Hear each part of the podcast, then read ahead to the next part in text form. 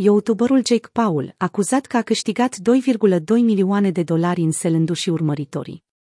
Faimosul youtuber Jake Paul este acuzat că, împreună cu alte vedete internaționale, a promovat scheme pumpend dump cu criptomonede prin care investitori individuali au pierdut bani. În urma acestor scheme, Jake Paul ar fi câștigat o sumă de peste 2,2 milioane de dolari. Jake Paul este deja în centrul unei investigații serioase datorită procesului colectiv cu tokenul Safemun. Procesul susține că vedeta de pe YouTube, împreună cu alte celebrități, inclusiv Backstreet Boyul Nick Carter și raperii Saul Jaboy și Liliahti, au făcut declarații false sau înșelătoare către investitori despre Safemun.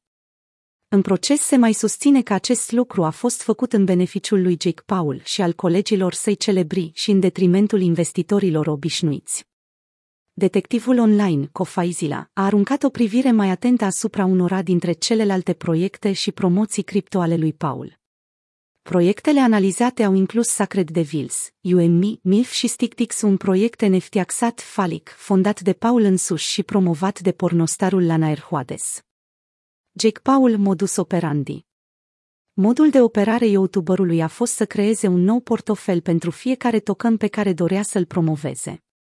Apoi, acest portofel era finanțat cu tokenul, cel mai probabil de către dezvoltatorul de tokenuri. Vedeta rețelelor sociale folosea, de obicei, contul său de Twitter pentru a lăuda tokenul. La scurt timp după aceea, monedele din noul portofel necunoscut erau transferate într-un nou portofel, acesta înregistrat cu numele Perebele Kild pe OpenSea. După cum se dovedește, acesta este pseudonimul lui Jake Paul, ceea ce înseamnă că el este probabil cel care deține portofelul. Dar dacă există vreo îndoială dacă Paul este proprietarul, Cofaizila risipește orice dubiu. Potrivit lui, prima tranzacție către portofelul Perebele Mechild a venit direct din portofelul oficial al lui Jake Paul. Astfel, el este conectat la el.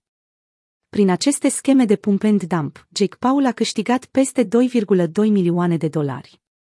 Pe de altă parte, toate proiectele pe care le-a promovat și-au pierdut peste 90% din valoare sau au fost abandonate. Ancheta sugerează un tipar de comportament în care personalitatea mass media a fost bucuroasă să se îmbogățească din nenorocirea altora. Înșelăciunile nu sunt fără consecințe. Jake Paul se confruntă, deja, cu un proces colectiv pentru promovarea Safemun de la cei care au investit în token. Dar faptul că nu a anunțat că toate acele tweet-uri ale sale sunt promoții plătite l-ar putea pune în mai multe probleme legale. Comisia Federală pentru Comerț, FTC, ar putea prelua această investigație, iar dacă unele dintre tokenuri sunt definite a fi titluri neînregistrate, Comisia pentru Valori Mobiliare și Schimb, SEC, ar putea fi interesată și ea de anchetă.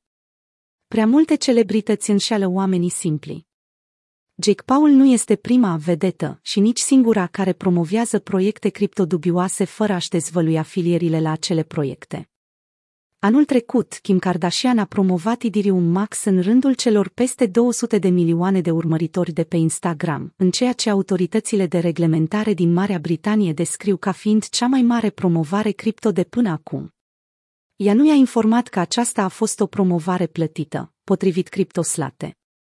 Și actorul Steven Seagal a fost obligat să plătească o amendă de peste 300 de mii de dolari către SEC pentru că nu a dezvăluit că era plătit pentru a promova o ofertă inițială de monede, ICO. Din cauza acestui trend de ilegalități, Binance a creat o campanie prin care celebritățile își sfătuiau adepții să-și facă propriile cercetări înainte de a investi în orice monedă. Una dintre cele mai răsunătoare înșelăciuni din ultima vreme poate fi categorisită cea care are în atenție serialul sudcorean, Squid Game.